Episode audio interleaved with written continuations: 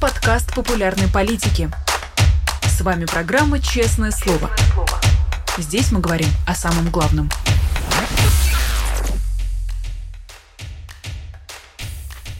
Семнадцать часов и шесть минут Москвы опозданием мы начинаем наше пятничное честное слово на популярной политике. Всем здравствуйте, дорогие друзья. Меня зовут Нина Русибашвили. Большое спасибо всем, кто подключился к нашему прямому эфиру. И обязательно поставьте, пожалуйста, лайки. А также спасибо всем, кто смотрит этот разговор в записи. Предлагаю, не теряя времени, перейти сразу к обсуждению последних новостей и событий с Дмитрием Быковым, писателем, литератором журналистом. Поэтому, Дмитрий Львович, здравствуйте. Нина, здравствуйте. Об Алексее Навальном ничего не известно вот уже 10 дней. Что Путин задумал? Здесь я, честно говоря, теряюсь, потому что, понимаете, им от Навального нужна одна новость. А, и я предполагаю, что единственная повестка новостная, которая их волнует в связи с Навальным, это получение от него некоторого заявления, отречения, а, ну, ломки какой-то, иным словом. Потому что, понимаете, практически все, что они делают, довольно буквально копипастит методику советских властей эпохи позднего Брежнева. Это, с одной стороны, и афганское вторжение, с другой, отказ от участия в всех международных мероприятий и проведения собственных, ну, там всякие игры доброй воли и так далее – с третьей запреты тотальные на публикации любых отъезжантов. Вся эта повестка отрабатывается не в первый раз. А мы помним, что они получили тогда путем длительного шантажа отречение нескольких вождей диссидентского движения и главных людей в сопротивлении религиозным. Это очень сильно, очень больно ударило по движению диссидентскому именно с моральной стороны, потому что э, посадить всех диссидентов задача нереальная. Диссидентами были полстраны. Кстати говоря, хорошо, что они это понимают, по крайней мере. Значит, им от Навального нужно в преддверии выборов некое доказательство того, что он сломался. Нужно некоторое заявление в устной или письменной форме, который он бы сказал, да, мы действовали по наущению Запада, да, мы э, ни, никогда никаких идеалов не имели, а только разрушали целостность территориальную э, России, бывшего Советского Союза. Раскаиваюсь, прошу снисхождения. И не исключено, что какое-то снисхождение в результате было бы оказано, как было оно, собственно, оказано и разгромленным и сломленным диссидентам. Значит, по всей видимости, им не удается от Навального этого получить. Полная изоляция – один из способов давления. Что делают сейчас с Навальным, какому шантажу его подвергают, мы не можем даже предположить. Но вписывается все именно в эту парадигму – доломать. Получится?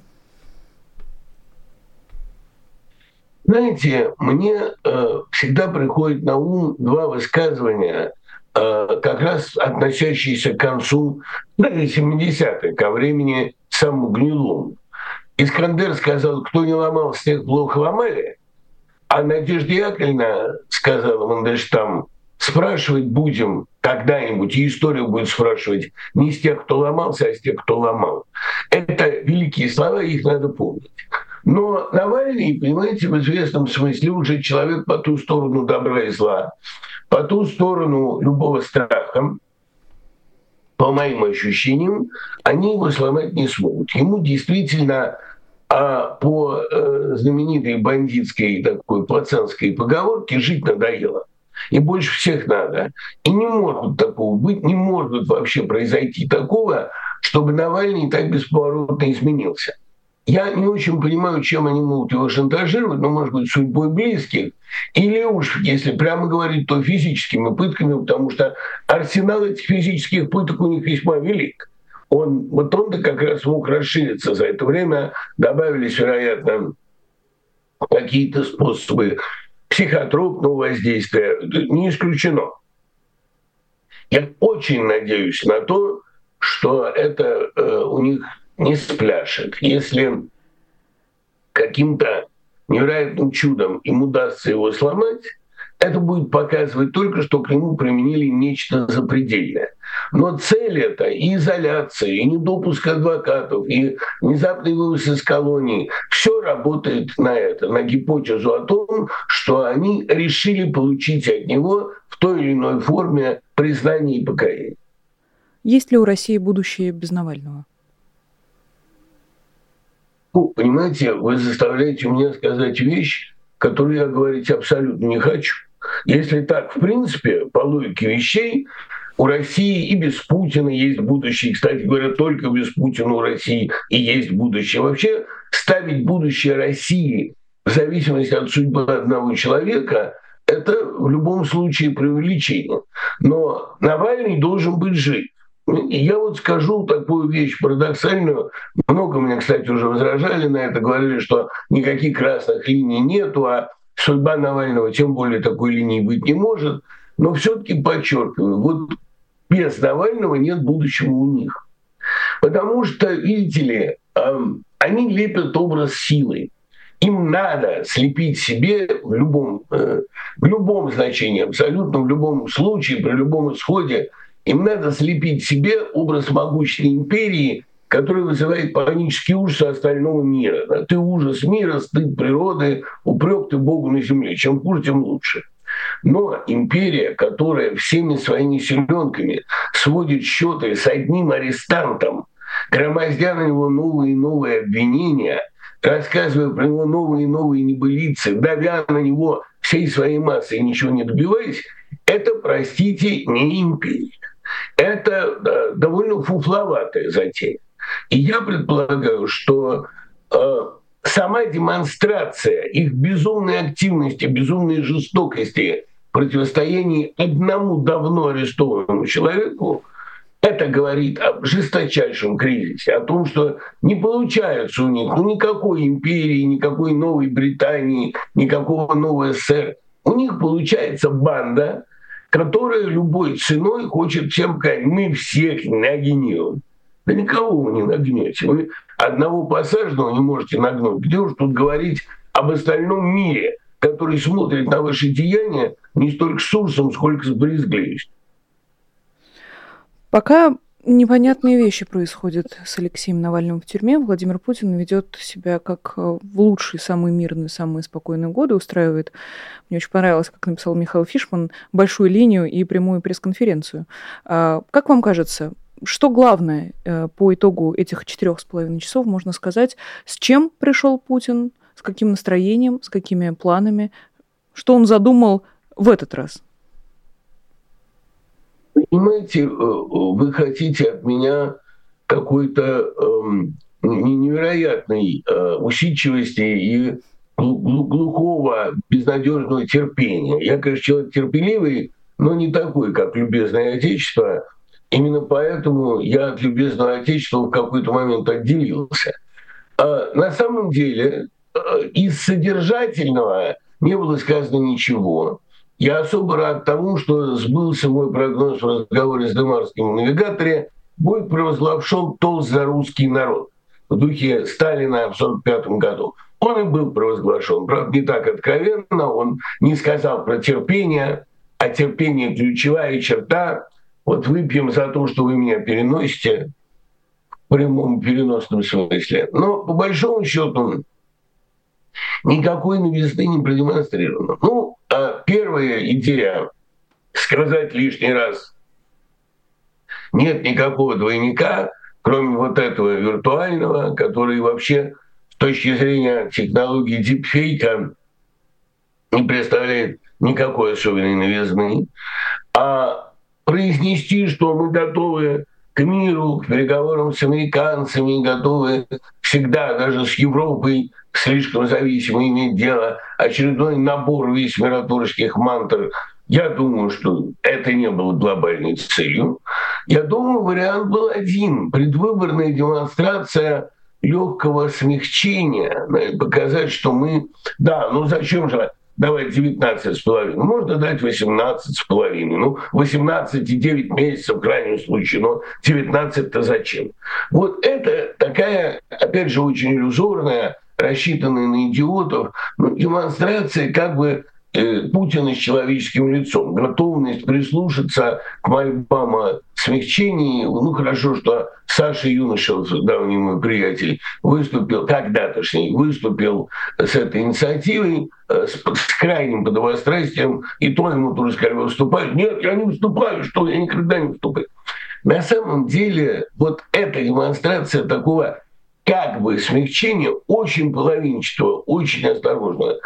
Это, я думаю, единственный содержательный момент, который можно было там увидеть. Ну и кроме того, что мы не прекратим войну, пока не будут достигнуты наши цели. Поскольку ваши цели не будут достигнуты никогда, то есть вы не получите пожизненной гарантии власти. Естественно, что ничего прекращать и ничего сворачивать они не собираются, и никакие договоренности на эту тему нельзя будет даже принимать всерьез. Кроме того, это еще демонстрация, ну, как они полагают, примерно того же, что Мао Цзэдун продемонстрировал, переплывая Янзы прекрасная физическая форма, ноль сомнений, а Запад — это бумажный тигр, который ничего не может с нами сделать. Я помню несколько цифр, если я не ошибаюсь, там 15, 343, 18,5 и так далее. Я свободно оперирую э, данными, эмоциями, я лишний раз пытаюсь, я ни в чем не сомневаюсь, и, наверное, даже и последний вопрос Андрея Колесникова. Я не думаю, что они используют Колесникова, но они использовали его, безусловно, как предлог для этого заявления.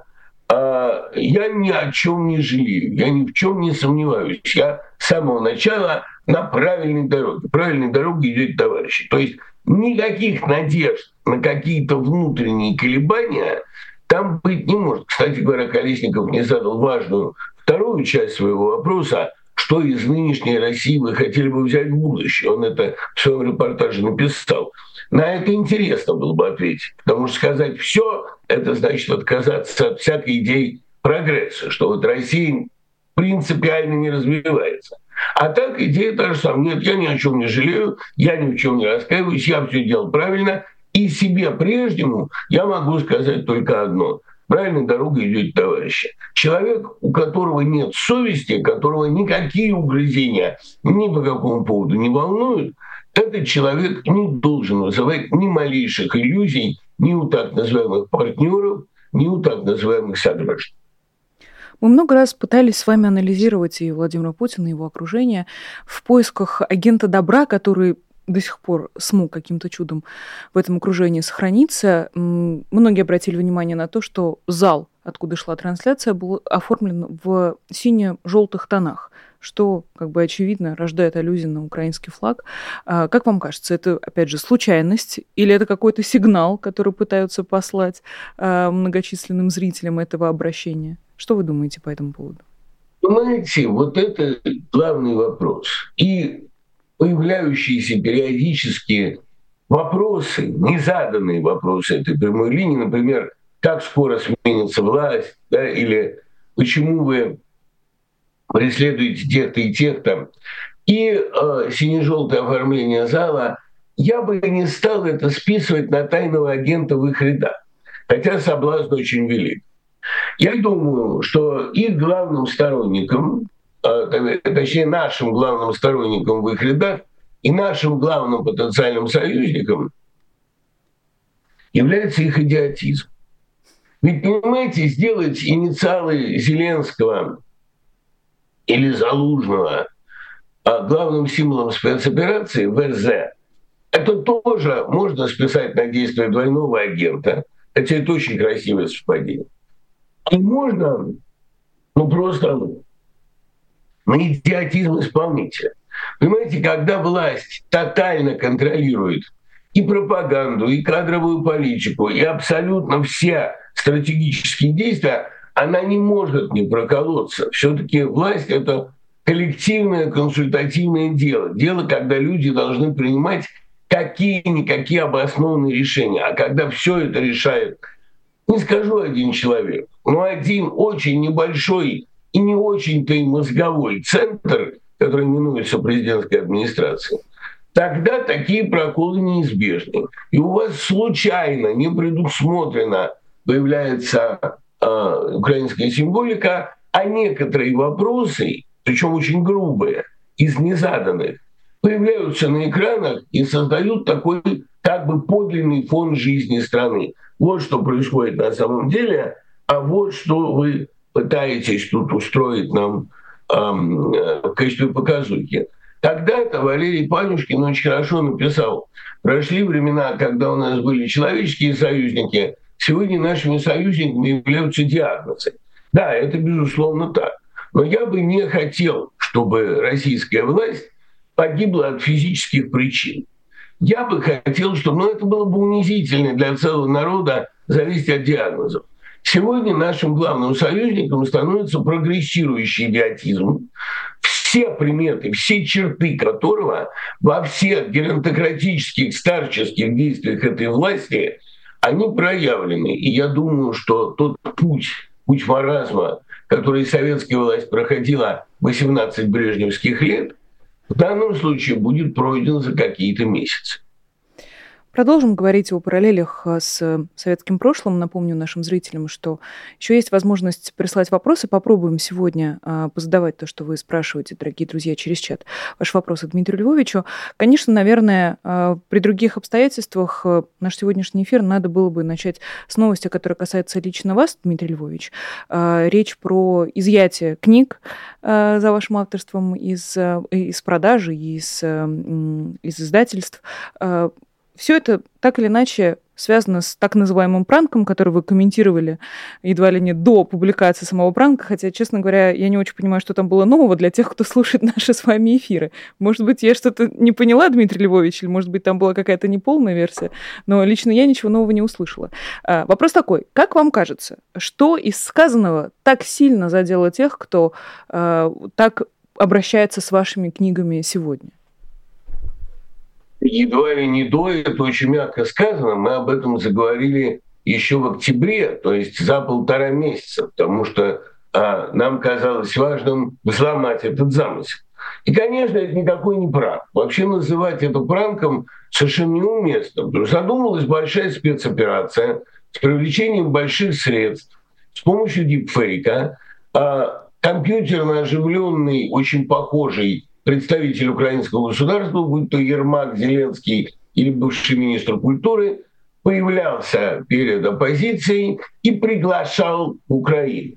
А дальше можно было с этим э, развернуть грандиозную манипуляцию. Либо собрать, как мы с вами говорили, либо собрать всю оппозицию в одном месте и устроить масштабную провокацию с обливанием. А, кстати говоря, первым спалился АИФ – написав на это, да ну что вы, кому нужны, это тоже месяц назад была публикация. Либо предполагалась вообще красивая спецоперация, собрать всех э, на каком-то предполагаемом пункте и под предлогом выезда в Украину вывести в Россию. Мы прислали за вами президентский самолет. А полетел бы этот президентский самолет отнюдь не в Киев. А иначе незачем было бы для того, чтобы услышать от меня, от Акунина, от остальных участников ровно то, что мы говорим последние два года, затевать ради этого весь этот карнавал, конечно, не следовало. Ярятся они сейчас ровно потому, что этот масштабный замысел оказался сорван. Но проблема в том, что даже этот масштабный замысел несет в себе зерно идиотизма. Ну неужели мы, имея в общем довольно серьезные связи во всем мире, не сумеем дозвониться до президентской администрации Киева, да, офиса так называемого, и задать вопрос, это вы или не вы. Естественно, что такой звонок был сделан сразу, и именно поэтому происходят все эти игры. И то, что я регулярно в переписке им говорю, если вы пранкеры, то стыд и позор. Вторым ответом через слово. Они все время, а что у вас вызывает недоверие? Я придумываю все время разные предлоги, что меня вызывает недоверие. Мы ведем эту игру. Я им вслух публично говорю, ведь вы не собираетесь это отдавать на центральное телевидение России. Уже после этого они должны, в принципе, насторожиться. Но их ничего не настораживает, и они продолжают эту довольно дешевую радиоигру. Мы ее какое-то время повели, когда они затихарились, и мы поняли, что они, видимо, догадались. Тут мы это дело раскрыли. Причем, спасибо вам большое, сразу в трех эфирах практически одновременно. Что их бесит, помимо того, что история сорвалась? Понимаете, наверное, поскольку ничего принципиально нового, да вообще ничего нового сказано не было, они же пытаются раздувать вот этот разговор. Вы оправдываете убийство русских. Это главный тезис буллинга, который поднялся. Простите, если вы напали на соседнюю страну, ее армия принимала присягу, вы всерьез надеетесь, что кто-то осудит действия ВСУ, которые противостоят прямой, наглой, немотивированной агрессии? прямому разнузному злу. Как могли реагировать военнослужащие соседней страны, как не начать в ответ убивать агрессора? Ну что вы хотите, правда? Если бы они начали действовать иначе, вы бы это использовали для того, чтобы в очередной раз сказать, о, вас не поддерживает даже собственная армия, мы взяли Крым, потому что вы его сдали и так далее. То есть сама идея выглядит предельно идиотской. Но это имеет, опять-таки, мы же понимаем, что э, идиотизм идиота, он не является его личной волей. Это просто свойство такое власти, сосредоточенной в одном лице или в одном условно-мозговом, скажем так, спинно-мозговом центре.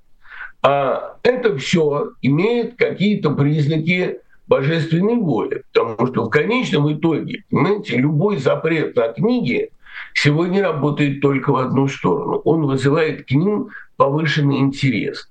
Но я получил несколько новых предложений о переводах. Спасибо, я над этим подумаю.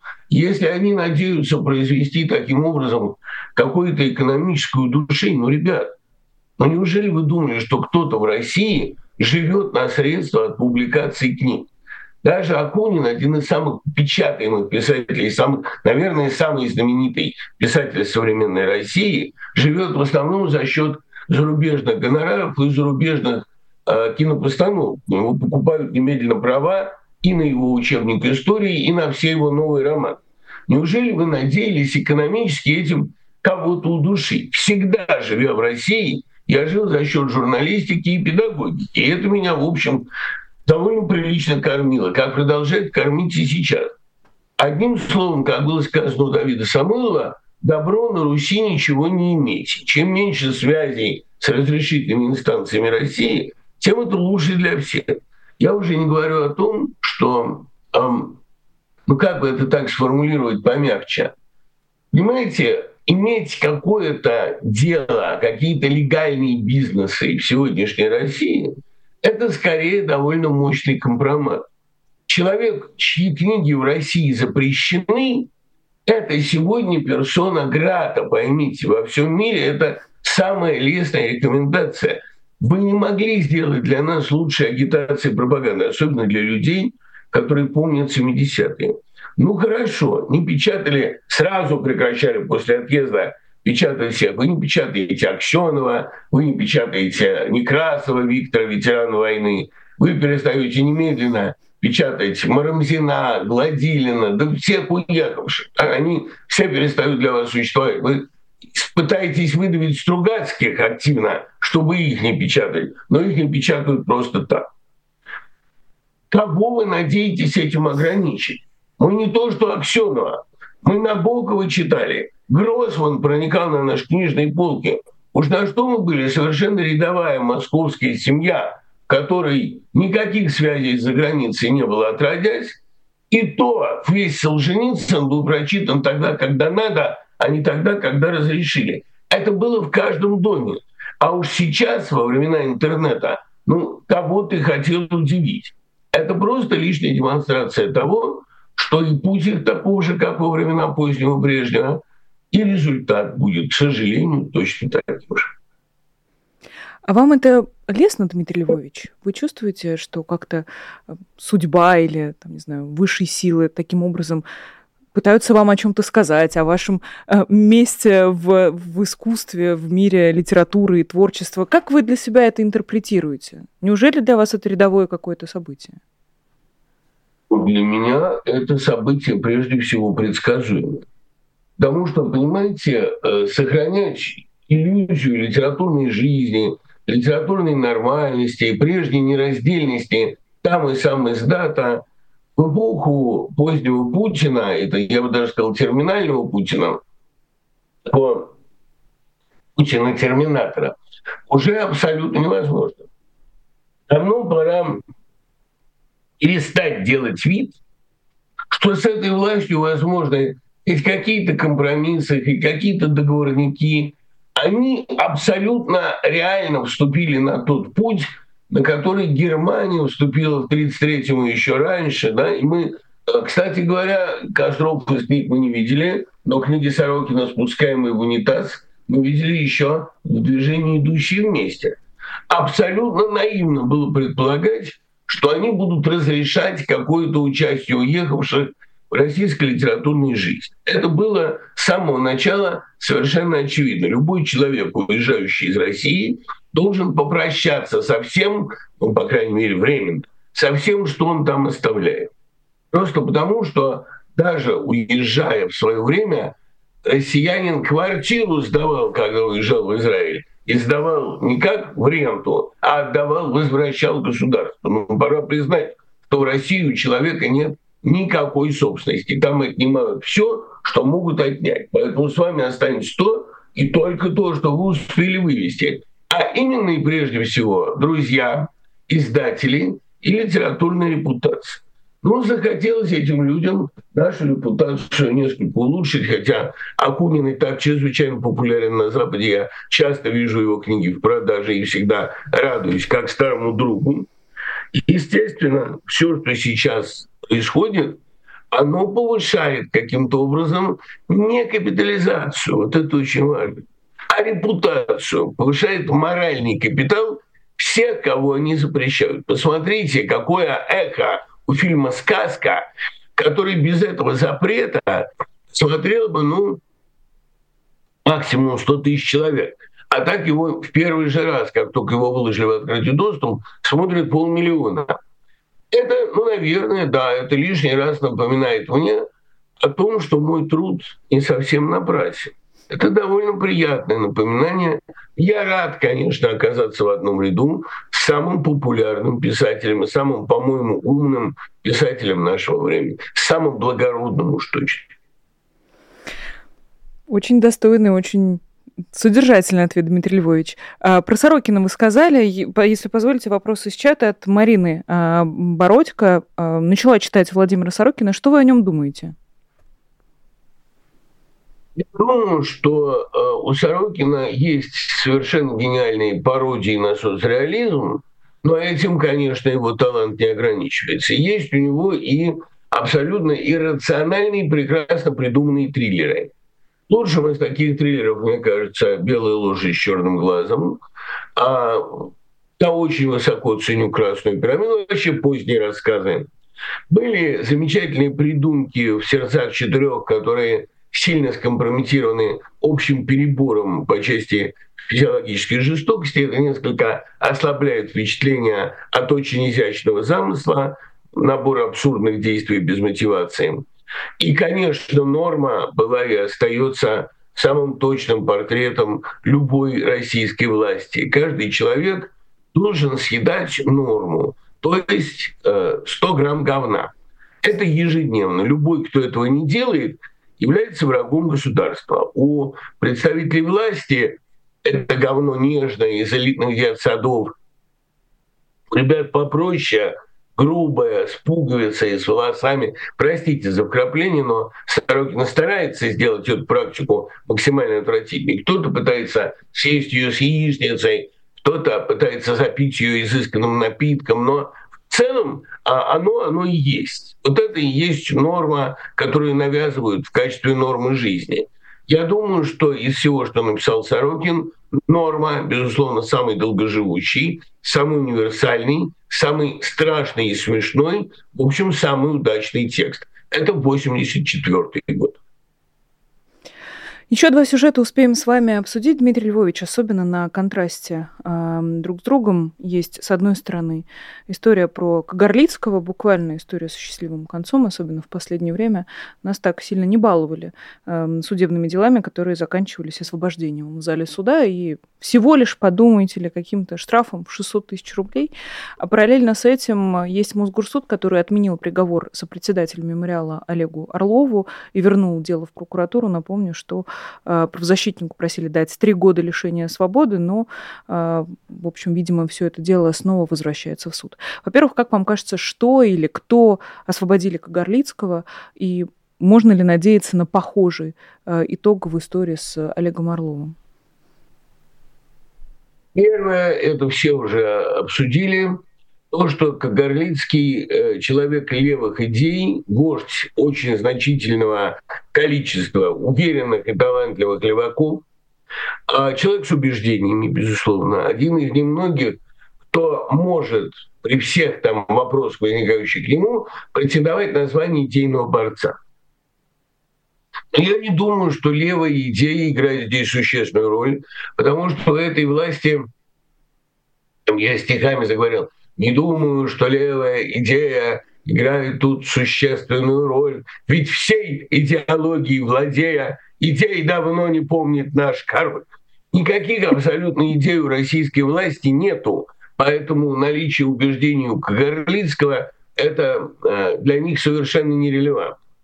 Я думаю, и это можно принять, по-моему, в качестве базовой модели объяснения, что им надо осторожно, аккуратно, что называется, на полшишечки – продемонстрировать, ну пусть не послабление, пусть не бериевскую оттепель, ну хоть какой-то намек на то, что этот крокодил умеет разжимать челюсти, точнее аллигатор.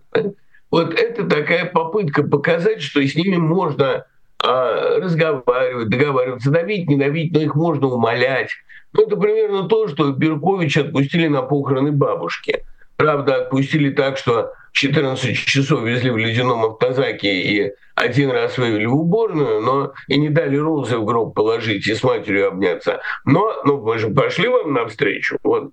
Мы пошли навстречу, мы отпустили Кагарлицкого, которого перед этим полгода продержали в тюрьме без какого-либо объяснения, без какого-либо предлога, потому что уж у Неботра, человека сугубо научного, да, ученого, с репутацией Жижика, а пытаться найти какой-то экстремизм, ну, это, понимаете, значит, просто не понимать ни левой повестки, ни природы его занятий. Но это выглядит как якобы, ну что вы, ну вот же, да все теперь можно, но мы же отпустили Кагарлицкого. Может быть, будет еще два-три подобных свечений. Мне очень хочется надеяться на то, что заставив Новый год провести в тюрьме Беркович и Петричук, они под домашний арест или под подписку выпустят их. На этом оттепель закончится, и дальше будет, как говорил Хрущев, для таких, как вы, будет не оттепель, для таких, как вы, будут заморозки. А что в истории с Олегом Орловым, Дмитрий Львович? И с другими политзаключенными, с теми, кто до сих пор находится в Они продемонстрируют они продемонстрируют готовность к использованию какого-то юридического инструментария, вернуть на доследование, а спросить более точную формулировку со следствия, показать какие-то проколы следствия. Это возможно. Но я думаю, что Орлов, будучи диссидентом со стажем, не увидит в этом ни послаблений, ни иллюзий, ни повода для каких-то радостных надежд. Понимаете, они захватили власть и сейчас захватывают ее очередной раз, на очередные, как им кажется, шесть, на самом деле гораздо меньше, мне кажется, лет, не для того, чтобы включать юридический инструментарий и кого-то миловать и кого-то выпускать. Ясно совершенно, что эти люди намерены щелкать своими вставными зубами и демонстрировать тотальный контроль над внутриполитическим пространством столько, сколько у них осталось времени. Поэтому, кстати говоря, никто не купился. И на довольно масштабные, между прочим, послабления Берии в 1939 году. А были люди, которые надеялись, но подавляющее большинство, ну, такие, как Евгения Гинзбург, как она вспоминает на том маршруте, ответили на это насмешливыми стишками «Скажи мне, Берия, открою двери я».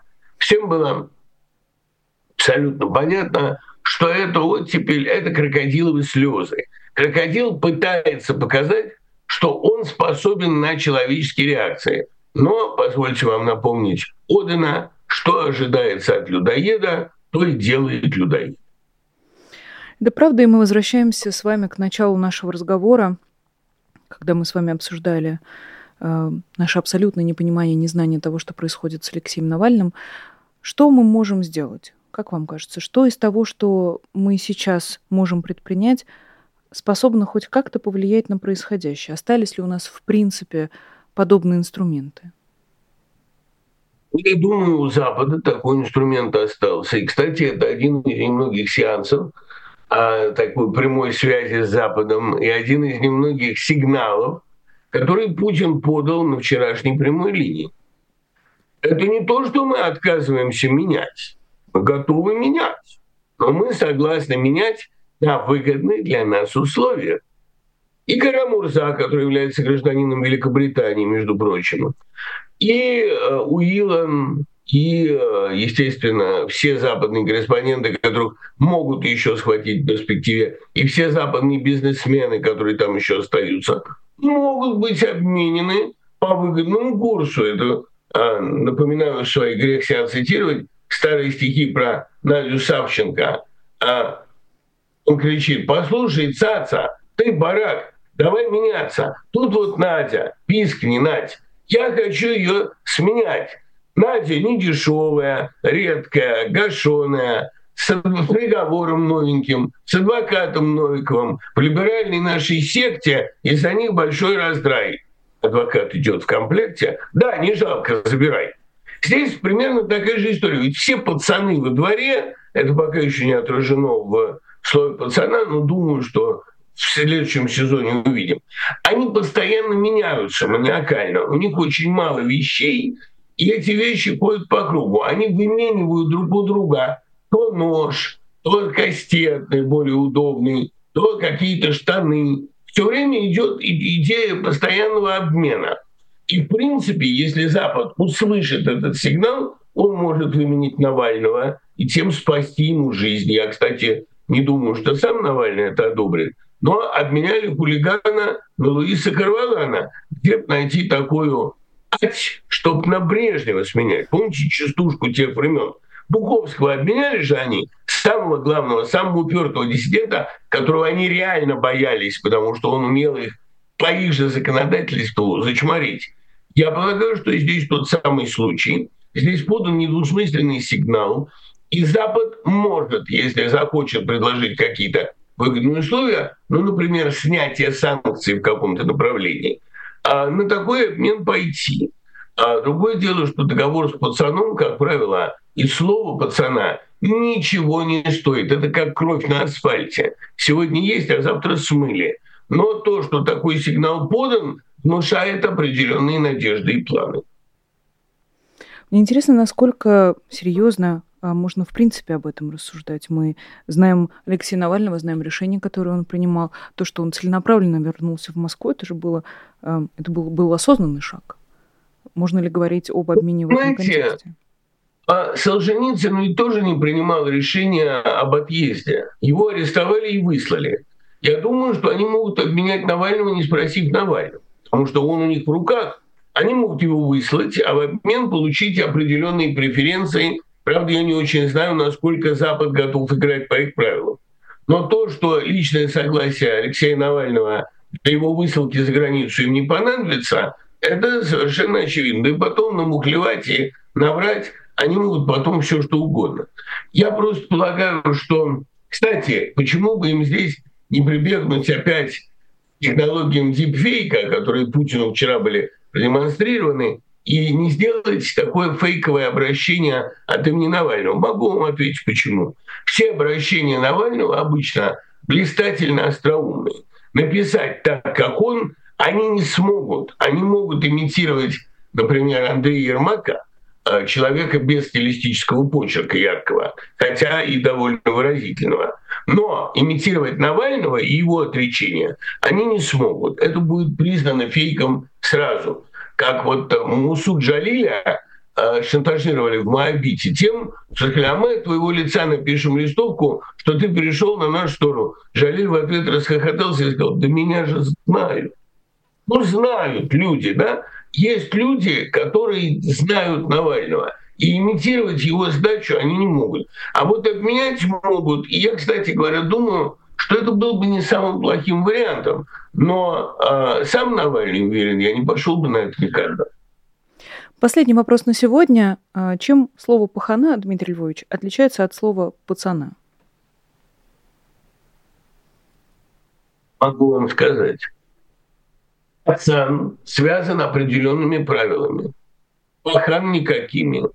Мораль пацана а, это я даже не знаю, как ее сформулировать, но в любом случае она тоже имитационная по сути, но пацан хоть немного отвечает за свои слова, потому что над ним есть пахан. А слово пахана ничего не стоит. Мораль пахана – это умри ты сегодня, а я завтра. Поскольку, понимаете, от пацана требуются действия, а от пахана только глумление, что мы и наблюдаем последние 12 путинских лет. Будем наблюдать еще какое-то время. Верю и более того вижу, что очень недолго. Да, хотелось бы, чтобы в этом вы оказались правы, Дмитрий Львович. Ну и, конечно, наконец-то, мне кажется, мы ставим очень важную логическую точку в разговорах о том, пацан ли Владимир Путин или скорее пахан. То, что мы видели э, на этой неделе, это было да совершенно пацан точно. Это оскорбление сейчас. Он даже не пацак, он четланин. Ну или Чушпан, если э, следовать э, лексике сериала. это еще одна каста там не отражен. И ну, ну через да. неделю, кстати, поздравляю вас с моим наступающим днем рождения. Мне будет следующая наша встреча уже 56. Вы увидите разительные перемены, очень веселые. Надеюсь, что нам будет о чем поговорить в преддверии Нового года. Крепко Не только я, но и все наши зрители. Спасибо вам огромное, Дмитрий Львович. Это был Дмитрий Быков, писатель, поэт, литератор, журналист в традиционных пятничных честных словах на популярной политике. Спасибо огромное всем, кто был с нами. Непростой был разговор, но и темы соответствующие. Не забудьте, пожалуйста, поставить лайк. Я вас практически не раздражаю этими напоминаниями. Позволяю себе их в начале и в конце. Сейчас напоминаю, друзья, это важно, чтобы как можно больше людей послушало наш разговор с Дмитрием Львовичем. Не забывайте, пожалуйста, подписываться на популярную политику и на наш Patreon, если у вас есть желание поддержать нашу работу и конкретно программу «Честное слово», это будет очень здорово. Меня зовут Нинор Сибашвили. Прощаюсь с вами. До скорой встречи. Всего доброго и пока. Вы слушали подкаст «Популярные политики». Мы выходим на Apple Podcast, Google Podcast, Spotify и SoundCloud. А еще подписывайтесь на наш канал в YouTube.